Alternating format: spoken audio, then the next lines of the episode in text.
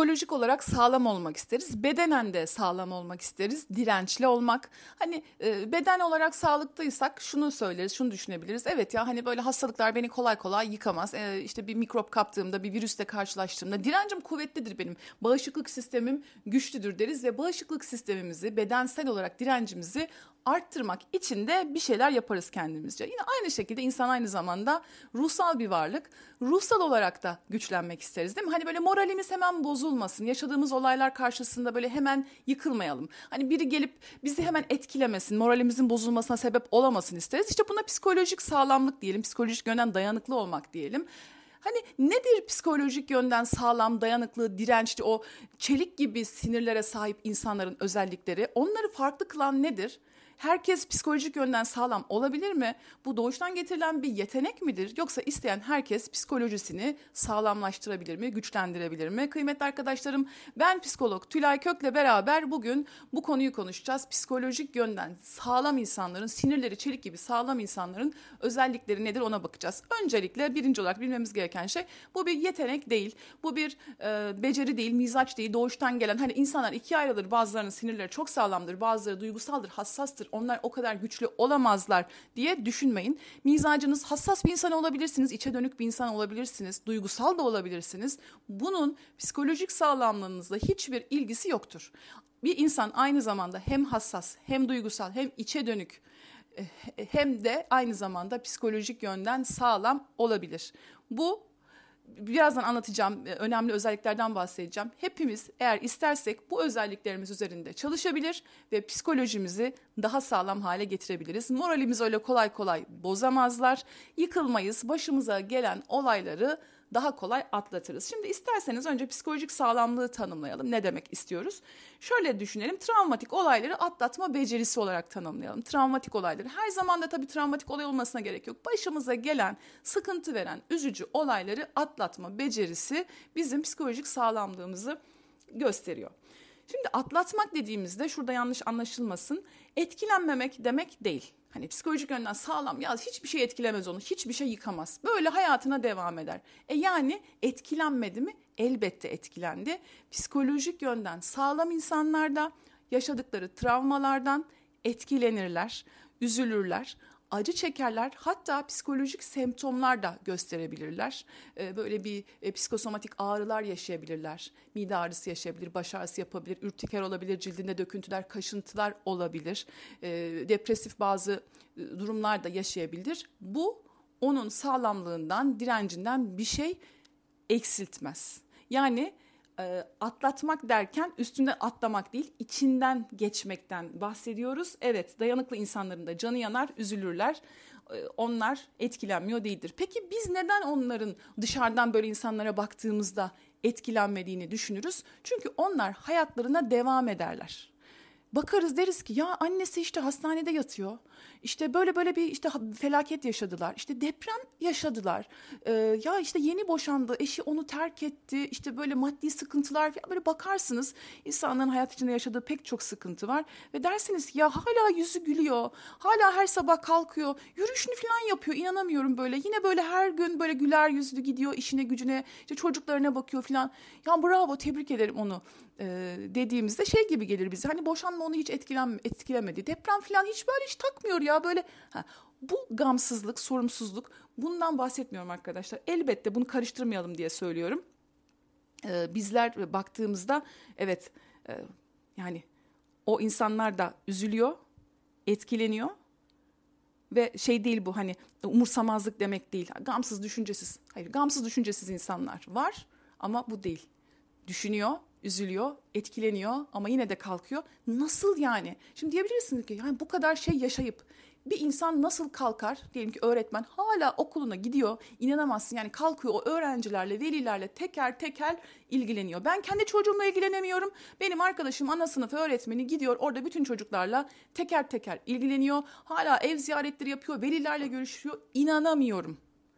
Aslında çok böyle paraya da ihtiyacı yok. Ben anlayamıyorum. Hani çalışmasa da olur falan ama yine de gidiyor her gün o işinin başında.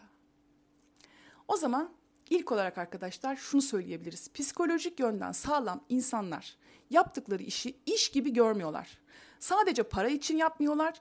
yaptıkları işle ilgili yaptıkları iş ne olursa olsun hani böyle karşılığında para aldıkları bir iş de olabilir. Bu kişi sadece evde çocuklarına bakan ya da evde annesiyle vakit geçiren biri de olabilir. Sadece öğrenci de olabilir. Hani bir, bir, hani e, düzenli gelir e, getiren bir işi de olmayabilir. Her ne yapıyorsa bu kişiler sadece tek işi sabah kalkıp sokak kedilerini beslemekte olabilir. Bu kişilerin en bariz ayırıcı özelliği şu. Bu kişiler yaptıkları işi ciddiye alıyorlar. Yaptıkları işi iş olarak görmüyorlar. Mecburum demiyorlar. Aa mecburum para kazanmam lazım işte işe gitmem lazım kahretsin of valla işte bu kadar sıkıntının arasında bu çocukları da işte böyle ne yapacaksın yüzmeye getirip götüreceksin. Bu kadar sıkıntının arasında işte her sabah kalk aslında böyle zamanlarda ya bu çocuklara bakacak birisi olsa böyle zamanlarda ah para olacak işe gitmek zorunda kalmayacaksın. Böyle zamanlarda heh, bu insanlar öyle zamanlar böyle zamanlar demiyorlar diyorlar ki ben her gün kalkıp sokak köpeklerine mama veriyorum. Ben her gün kalkıp kedime, kedimi tarıyorum. İşte bunu bunu yapıyorum. Ben her gün çocuklarıma kahvaltı hazırlıyorum. Her gün e, benim işim temizliğe gitmek. Ben gidiyorum. E, orada bana ihtiyacı olan insanlar var. O insanların bana ihtiyacı var. Ah Onlara ben bir yemek yapıyorum. Çok seviyorlar benim yaptığım salatayı. Çocukları özellikle. Evine gittiğim bir kadın var, iki çocuğu var. Yapamıyor yazık çok çalışıyor. Ben gidiyorum çocuklara bir kek falan yapıyorum ıslak kek. Çok hoşlarına gidiyor onların diyerek yaptıkları işte kazandıkları paradan ve mecburiyetten daha öte anlam bulan insanlar psikolojik yönden daha sağlam arkadaşlar. Bakın çok önemli burası. Yaptıkları işte bir anlam bulan, sadece mecbur olduğu için ah mecburum işe gitmek zorundayım, para kazanmak zorundayım demeyen insanlar psikolojik yönden daha sağlıklı. Ve bunun mevki, makam, kariyerle bir ilgisi yok. Şöyle diyebilirsiniz. Evet bazı insanlar var. Öğretmenlik kutsal bir meslek. Tabii ki onlar insanların hayatına böyle şey doktorluk işte öyle bir meslek. İnsanlar hayat kurtarıyorlar. Böyle düşünmeyin. Mevki makamla alakası yok. Belki bir çağrı merkezinde sadece telefona bakıyorsunuz ve diyorsunuz ki önemsiz bir iş. Ee, sadece belki idareten atamanız çıkana da daha iyi iş bulana kadar garsonluk yapıyorsunuz ve bunu önemsemiyorsunuz, küçümsüyorsunuz. Oysa yaptığımız işte bir güler yüzümüzle azıcık dikkat ederek insanların hayatında o kadar çok şeyi değiştiriyoruz ki yani sadece gar, diyorsunuz ki işte garsonluk küçümsüyorsunuz diyelim ki yaptığınız işi ama oysa sizin çalıştığınız restoranda bir aile var ve sadece yılda bir kere belki o restorana gelip yemek yiyor. Onlar için çok özel bir gün ve sizin oradaki basit bir e, özensizliğiniz, o içecekle yemeği aynı anda götürmemeniz ya da işte bir şey atlamanız, unutmanız onların beklenen o hayal akşamının e, kötü bitmesine sebep olabiliyor. Yani biz yaptığımız iş ne olursa olsun ya da Of işte köpekleri besleyeceğiz sokak ya bir çıkayım da bir bir kap havalar çok sıcak bir kap mama bir kap su koyayım. Bu hayvanlara da benden başka bakan yok. İşte mecburen şimdi bu hayvanlar. Mecbur değil. Evet burada bana ihtiyacı olan hayvanlar var. Ben dışarı çıkıyorum e, ve hani beni görünce seviniyorlar. İşte peşime bundan mutluluk duyuyorum. İstediğiniz kadar örnek verebilirim ama burası böyle sınırsız örnek vermek için çok uygun bir yer değil. Ne demek istediğimi bu Viktor Frankl'ın bir sözü var arkadaşlar. İsterseniz ondan örnek vereyim. Diyor ki işte şunu şu itirazlar için söylüyorum. İşte herkesin anlamlı bir mesleği yok. E, kimimiz evimizin mesleği bile yok. İşte şu yok, bu yok. İşte biz hayatın zorlukları içerisinde mücadele ediyoruz. İşte mecburuz. Onu yapmak zorundayız, bunu yapmak zorundayız. Evet. Viktor Frank şöyle bir söz e, sözü var. Diyor ki Hayat benden iniş yapmış olduğum alanı doldurmamı istiyor diyor. Bakın hayat benden ne istiyor? Hayat benden iniş yapmış olduğum alanı doldurmak istiyor ve şunu diyor. Şöyle sorun diyor. Ben hayata ne verebilirim? Hayat bana ne verebilir değil. Ben hayata ne verebilirim? İniş yapmış olduğum alanda mevki, makam, statü sorun değil. Çünkü e, çok mevki makam olarak bu insanları etkileme gücüne e, yüksek e, mesleğe sahip olan insanlar da var. İşte doktorlar var mesela. Hep aklıma tek doktorlar geldi. E, fakat ya da öğretmenler yine az önce dediğim gibi. Fakat bu duyguyu insan içinde hissetmiyorsa her şey ona iş. Öğretmenden öğretmenlerin şunu söylediğini duyuyorum mesela. İşte ya müfredat işte yine gideceğiz. Bu çocuklardan hiçbir şey olmaz ama dersim var ya bugün 3 saat dersim var bugün 5 saat dersim var. Hani e, gidecek o dersleri yapacak ve çıkacak. O 45 dakikaları dolduracak ve çıkacak. Orada e, zaten o çocuklara bir şey verebileceğini düşünmüyor. Bu, bu o sadece o dersi yapacak. O görev olarak görüyor. Gidilecek o görevleri yapılacak. Bir anne de görev olarak gördün işte kalkacağız. Çocuklara bugün bir omlet yapmam lazım. Yumurta yemiyorlar başka türlü. Yani e, evet hepimiz hayatta arkadaşlar bazen böyle bunalıp e, hayatın tamamı bize böyle bir iş, görev silsilesi gibi görülebiliyor. Bunu böyle hissettiğimiz anda stres stresi doğuruyor. Stresimiz daha çok artıyor. Sabah kalkıyorsunuz. Of diyorsunuz hastanede yakı, bir hasta yakı, anneniz hastanede yatıyor, yoğun bakımda yatan hastanız var. Ya da evlilik ilişkiniz çok kötü ve e, inanılmaz böyle boşanmaya doğru giden, kötü bir ayrılığa doğru giden kötü bir ilişkiniz var. Maddi olarak bir iş yeriniz var ve çok kötüye doğru gidiyor. Ve böyle zamanlarda özellikle normalde anlamlı gelebilecek şeyler. Şimdi şunu diyebilirsiniz. Tamam normalde anlamlı. Yaptığım iş normalde anlamlı. Ama biz bir felaket yaşıyoruz. Belki bir deprem felaketi, bu belki bir doğal afet yaşadınız, belki e, ilişki problemi önemli değil ne olduğu. Böyle zamanlarda evet bir süre her şey gözünüzde büyüyebilir. Orada kendimize neyi hatırlatacağız? Evet. Burada bizi yeniden hayata döndürecek ve o başımıza gelen o ciddi büyük olayla mücadele etme gücünü bize verecek olan şey hayatımızdaki bu küçük dokunuşlar. Çünkü e, bu büyük travmalardan geçerken kıymetli arkadaşlarım e, şimdi şöyle düşünebilirsiniz. Ya şu an annem hastanede yatıyor. Ya da şu an şirket iflasın eşiğinde. Ya da şu an bizim yatacak yerimiz bile yok. Ya da şu an elektrik parasını ödeyemiyoruz. Yani çok sıkıntılar var. Yani şu an bu sınavı kazanmam lazım. Öyle bir zamandayım ki şu anda. Yani her şey bir iş bana yani. Çocuklar oradan bir şey falan. Ben burada e, doktora sınavına hazırlanıyorum. Ben burada üniversite sınavına hazırlanıyorum. Vallahi bu kediyi de aldık ama hani bu kedi inan ki çok zamanımı alıyor. Kedinin kumunu temizlemek falan böyle düşünüyor olabilirsiniz. Yani hayat hakikaten hani bazen böyle üstünüze üstünüze gelir ve böyle söylersiniz. Orada hemen derin bir nefes alıyoruz ve diyoruz ki bu kediyi aldım ve bu kedinin bana ihtiyacı var ve ben bu kedinin ve diğer kedilerimin hayatında bir şey sunuyorum. Okula gidiyorum, üniversitede öğretim görevlisiyim, doktora tezimi hazırlıyorum, e, ana sınıf öğretmeniyim, temizliğe gidiyorum. Ee, her ne aklıma gelmiyor. Ne iş yaparsanız ya da yapmıyorsunuz ve sadece işte o gün yaptığınız yemekten komşularınıza veriyorsunuz. Ya da annenizi o gün doktora getirip götürüyorsunuz. Hiç önemli değil. İyi ki ben varım ve ben bu işi yapıyorum. Ve o yaptığınız işte bir anlam bulabilmek. Bunu anlamlı bulmak arkadaşlar. Yani şu olaylar bir bitsin tabii ki. Şimdi diyelim ki işte bir hastanede yatan tanıdığınız var yoğun bakımda. Çok sevdiğiniz birisi, anneniz, bu aileden birisi. Bir hastalıkla mücadele ediyorsunuz. Kendi hastalığınızla mücadele ediyorsunuz. Ve böyle noktalarda şunu şuna emin olun. E, böyle ciddi durumlarda e, şu anda düşünmem gereken işte bir şey var. Annemi düşünmem lazım. Bakın çoğu zaman, çoğu zaman genellikle bu büyük olayla ilgili yapabileceğiniz bir şey yoktur. Elinizden bir şey gelmez. Yani sizin yapabileceğiniz bir şey yoktur. Hastanede doktorların yapacağı şeyler vardır. Siz ziyaret saatinde giderseniz e, işte belki refakatçi olarak kalırsınız. Belki yoğun bakımdadır oraya bile giremezsiniz. Sizinle ilgili bir şey değildir. Ya da e, bir felaket sonucu e, işte evinizi, yaşamı pek çok şey kaybettiniz ve tabii şöyle insan e, psikolojik yönden dayanıklı insan olduğumuzda biz biz şöyle suçlamalarla da karşılaşabiliyoruz. Hani bu da bizi e, yani bu hani ya bu kadar şey başını sokacak ev yok bu hala gidiyor böyle yüzüne krem falan sürüyor. Yani böyle bu kadar dertleri var hala ben gideyim yürüyeyim diyor yani. E, e niye? Çünkü kendime bakıyorum.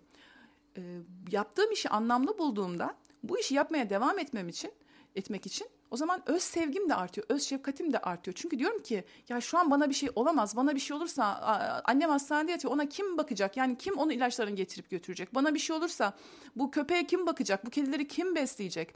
Bana bir şey olursa bu çocuklar yani e, iyi olmalıyım ki bu, bu yaptığım şeylere öğrencilerimin bana ihtiyacı var, hastalarımın bana ihtiyacı var. E, evine gittiğim o yardım ettiğim insanların bana ihtiyacı var. O zaman benim iyi olmam lazım. Çünkü diyelim ki bir, bir sıkıntı yaşadım. İşte başımı sokacak evim yok. Ama benim bu konu ne yapabilirim ki? Yani bu evi ben inşa etmeyeceğim. Bunu benim yapabileceğim bir şey yok. Ben hayatıma devam etmek zorundayım. Yani düzeleceğiz inşallah şu olaylar bitsin diye şarkıda söylediği gibi baktığımızda günlük rutinlerimizi gerçekten hayatı anlamlı kılan basit işlerimizi, işimiz ne olursa olsun tekrar söylüyorum Viktor Frankl'ın dediği gibi hayat benden ne istiyor? Mevki makam fark etmez. Bulunduğum hayatta iniş yaptığım alanı doldurmamı isteyen bir hayat var benden. Hayat benden iniş yaptığım alanı doldurmamı istiyor. O zaman psikolojik yönden sağlam insanlar üzülüyorum, etkileniyorum, yine de kalkıyorum diyorum ki burada dışarıda su bekleyen hayvanlar var. Çocuklar beni bekler. Ee, öğrencilerim beni bekler. Benim iyi olmam lazım. Benim iyi olmam lazım. Benim sağlam olmam lazım. Rutinlerimi yapmam lazım. Hani genellikle biz başımıza gelenden çok üzüldüğümüzü, çok etkilendiğimizi e, dışarıdan böyle hani e, eleştiri oklarına maruz kalmamak için uyku uyumuyoruz. Hastanenin kantininde bekliyoruz. Oradan biri diyor ki bize hani e, biri gidip yatsın hani bir kişi beklesin değil mi? Yani hepimiz hastanedeyiz. Herkes birden tükeniyor, herkes birden yoruluyor. Ondan sonra herkesin birden sinirleri bozuluyor. Herkesin hayatındaki her şey aksamaya başlıyor. Tekrar ediyorum arkadaşlar. Başımıza sıkıntılar, travmalar geldiğinde başımıza gelen travma ile ilgili bizim yapabileceğimiz şey yüzde bir ikidir. Onun dışında sabır gerektirir bu tür işlerin düzelmesi. İlişki problemleri dahil arkadaşlar. Yani benim yapabileceğim hiçbir şey yoktur. Çoğu zaman büyük travmaların etkisinden kurtulmak için zamana ihtiyaç vardır, sabır gerekiyordur. Ve benim çabalayarak ya da düşünerek o konuyla ilgili düzeltebileceğim pek bir şey yoktur. Ama benim normal hayatımla ilgili düzeltebileceğim şeyler vardır. Bilmem anlatabildim mi? Evet psikolojik sağlamlığı konuştuk bugün. Psikolojik sağlamlık konusuna giriş yaptık diyelim ya da hani bir kısmını konuştuk. Ee, çok basit gibi görünen e, yani çoğu da çok gereksiz gibi görünen hani bir gün bir şey olacak da e, benim ben de psikolojik yönden sağlam olacağım. Hayır böyle bir şey değil. Tekrar söylüyorum doğuştan getirdiğimiz bir şey değil. Mecburiyetlerimizi mecburuz demeyeceğiz arkadaşlar o zaman değil mi? Ee, yani ah işte şey diyoruz ya bazen bunca derdin arasına çocuk bakmak zorunda. Hani halbuki o günün içindeki o benim çocuklarıma verdiğim şeyler işte bu beni güçlü tutacak. Beni hayatta tutacak şey bu. Beni hayatta tutacak şey bu. Hayata bağlayacak şey bu. İyi ki bunlar var. Ee, şöyle tekrardan bir önümde notlar da aldım sizin için bu notlardan okumuyorum ama böyle hani bu bakalım tekrar eksik bir şey var mı yok mu ee, evet yani travmatik olaylar yaşadığımızda biliyorum az önce de söylediğim her şey anlamını kaybetmiş gibi oluyor. Şey diyorsunuz şu anda benim daha büyük bir derdim var ve benim bununla mücadele etmem lazım. Oysa dedim az önce de yapacağımız bir şey yok. Hastane bahçesinde oturuyorsunuz. Başıma hani yaşadığım bir şey olarak da söylüyorum. İşte kantinde bekliyorsunuz. Kediler geliyor mesela işte kahve içiyorsunuz. Diyorsunuz ki hastanenin bahçesinde ben bir üç tur yürüyeyim. Yani bir şey olursa hani direncim düşmesin yürümek iyi bir şey. Sonra orada işte Şöyle de bakıp kedi gelir ayağınıza kedilerle uğraşamam. Ya da diyebilirsiniz kedilerle uğraşabilirim. Yaptırdım hastane tostundan bir parça da kedilere verebilirim. Ya da bir dahakine mama getirebilirim. Şimdi e, yani annem orada hasta yatarken bana ne aç kedilerden hiç uğraşamam dediğimizde bunun bize zararı var. Hasta annemize faydası yok. Hatta ona bile zararı var. Çünkü hayatın benden istediği bir şey var. Anneme bakmam lazım, iyi olmam lazım. Ne olursa olsun dayanıklı olmam lazım. Uykumu alacağım. Kedileri seveceğim, çiçekleri koklayacağım, yürüyeceğim, besleneceğim. Ve şunu unutmayacağım. Psikolojik sağlamlık doğuştan gelen, insanın doğuştan getirdiği bir yapı değildir. Herkes öğrenebilir. Hassas yapılı, duygusal içe dönük öğrenebilirsiniz. Psikolojik dayanıklılığın bununla bir ilgisi yok. En başta da söyledim. Şöyle özetleyip toparlayalım. Bu uzun bir kayıt oldu. 18 dakika olmuş arkadaşlar. 18 dakika uzun bir kayıt. Bilmiyorum nerede dinliyorsunuz? Yürürken mi dinliyorsunuz? Evde iş yaparken mi dinliyorsunuz? Yoksa arabada eve gidiş dönüş yolunda mı beni dinliyorsunuz? İyi ki beni dinliyorsunuz. Çok mutluyum. Evet podcastlerimize daha sık daha devam etmek istiyorum. Ee, podcastler dışında YouTube kanalımızda da sizlerle buluşuyorum. Bir de yeni bir mecramız var Threads diye. Oradan da Instagram'dan da takip edebilirsiniz. Ve bir daha bir daha son olarak şunu söyleyelim. Ben çok duygusalım. Hemen etkileniyorum. Etkisinde kalıyorum olayların demeyin. Evet etkilenmek çok güzel bir şey. Etkileneceğiz. Sağlamlık etkilenmemek değildir psikolojik yönden sağlam insanların da canı yanar, üzülürler, depresyona girerler. Hepinizi çok seviyorum. Benimle olduğunuz için çok çok teşekkür ederim. Yeni yayınlarda, yeni kayıtlarda görüşmek üzere. Hoşçakalın, kendinize iyi bakın.